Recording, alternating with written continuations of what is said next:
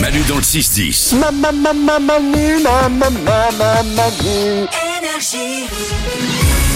Valou répond à tout. Il répond à toutes les questions que vous lui posez en envoyant des messages vocaux sur l'application Mali dans le 610. C'est tous les matins, c'est parti. Kawasaki se pose une question sur l'anatomie masculine. Je voulais savoir jusque quel âge le pénis continue à grandir. Mais très bonne question de Kawasaki, qui a Excellent. trouvé, qui, qui a paniqué pour trouver un pseudo, apparemment. Parce que Peut-être, je vous ouais. rappelle que vous pouvez trouver des pseudos, vous pouvez mettre votre, un, un pseudo lorsque vous, vous envoyez des messages vocaux. Kawasaki.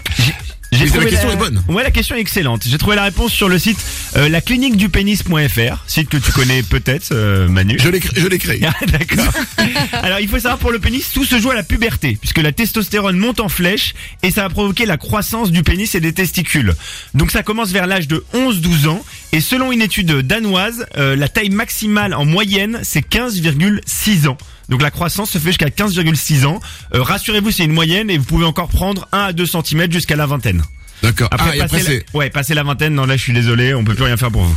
c'est mort de chez mort, quoi. Et même Ah Ouais. si je tire longtemps dessus. Non, ça, ça ne marche pas, ça. Et c'est pas un muscle, ça sert à rien de le muscler aussi, il le précise. Euh, de mettre Ah. des petits haltères sur son zizi, ça ne sert à rien. C'est pas Attends, comme un excuse-moi, biceps. excuse-moi, excuse-moi. qui met des haltères sur son zizi Mais il y a une Quelle croix- horreur. il y a une- il y a une croyance qui dit ça.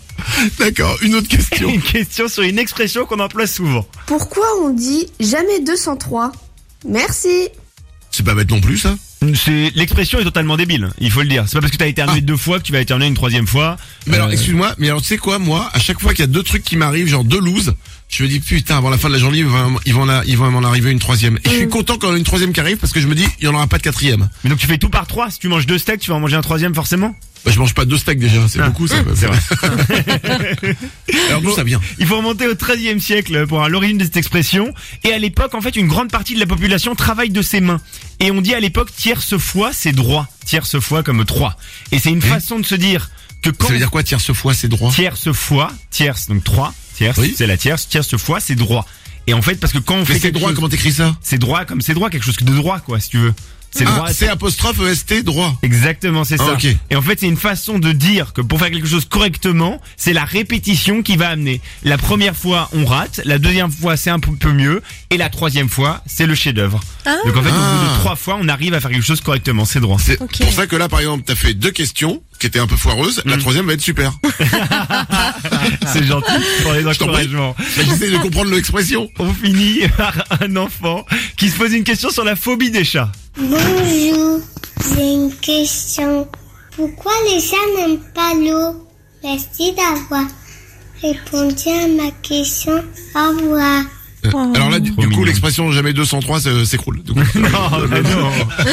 non, ce qu'elle est intéressante cette question et surtout la réponse est intéressante. Il faut remonter aux origines des chats, puisque la plupart des races de chats sont nées au Moyen-Orient. Dans Non, des non, non, régions- non, non, non, non, non, je t'interromps, je suis désolé. Euh, euh, je vous explique que les chats ont été envoyés par les extraterrestres pour conquérir le monde. D'accord. Donc ces histoires de chats nés machin, c'est du pipeau. Bon, ok, ils ont été envoyés au Moyen-Orient, Manu, quand ils ont été envoyés à l'origine. Ça c'est possible. Voilà. Ok, d'accord. Ils ont été envoyés dans des régions désertiques, donc sans eau.